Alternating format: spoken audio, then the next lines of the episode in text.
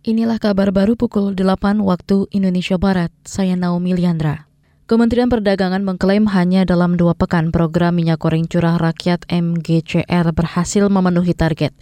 Menteri Perdagangan Muhammad Lutfi mengklaim program yang digelar di 10.000 titik itu berhasil menyediakan minyak goreng curah untuk masyarakat. Harganya pun sesuai harga eceran tertinggi, yaitu Rp14.000 per liter atau Rp15.500 per kilogram.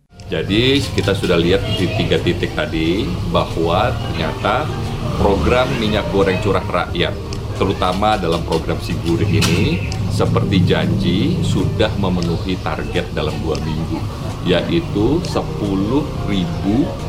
uh, pengecer gitu kan ya. Rencananya ini akan naik terus menjadi 30.000 di 10.000 titik pasar seperti kita ketahui pasar itu ada 17.000 rencananya ini akan tidak kurang dari 10.000 pasar yang kita akan supply Menteri Perdagangan Muhammad Lutfi menambahkan distribusi minyak goreng curah rakyat didukung penggunaan aplikasi digital sehingga kementerian dapat memantau semua kendala yang terjadi.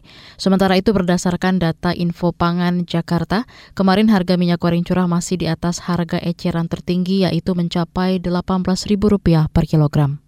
Menteri Keuangan Sri Mulyani menyoroti rendahnya belanja perlindungan sosial atau perlinsos daerah yang hanya sebesar 11 triliun rupiah per tahunnya. Saat rapat kerja dengan Dewan Perwakilan Daerah DPD kemarin, Menteri Keuangan mengatakan kondisi tersebut sangat jauh berbeda dibandingkan dengan belanja perlinsos pemerintah pusat.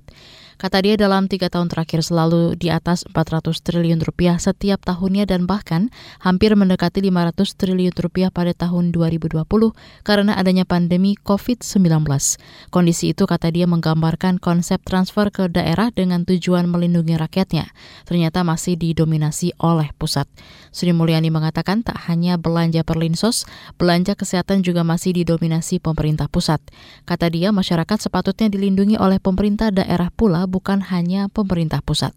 Wakil Presiden Maruf Amin menekankan pentingnya ketahanan nasional dalam mempertahankan persatuan dan kesatuan bangsa. Kata dia, hanya bangsa yang memiliki ketahanan nasional yang kokoh yang bisa melewati berbagai tantangan. Ma'ruf mencontohkan tantangan yang dihadapi bangsa Indonesia dalam dua tahun terakhir adalah pandemi COVID-19 beserta seluruh dampaknya, mulai dari dampak kesehatan, sosial, dampak ekonomi. Kita bersyukur karena bangsa Indonesia dapat melewati cobaan pandemi dengan modal persatuan dan persaudaraan. Di masa lalu kita memiliki pengalaman di mana ujian terhadap ketahanan nasional menyebabkan ketidakstabilan yang melemahkan semangat kebangsaan, persatuan, dan kesatuan. Hal tersebut antara lain dipicu oleh kurang memadainya pendidikan politik masyarakat. Wapres Maruf Amin menekankan pentingnya pendidikan politik kepada masyarakat. Menurutnya hal ini sebagai proses pembelajaran dan pemahaman tentang kewajiban dan tanggung jawab setiap warga negara dalam kehidupan berbangsa dan bernegara. Kata dia, pendidikan politik masyarakat salah satunya diarahkan untuk semakin mempererat persatuan dan kesatuan demi menjaga keutuhan NKRI. Demikian kabar baru KBR, saya Naomi Liandra.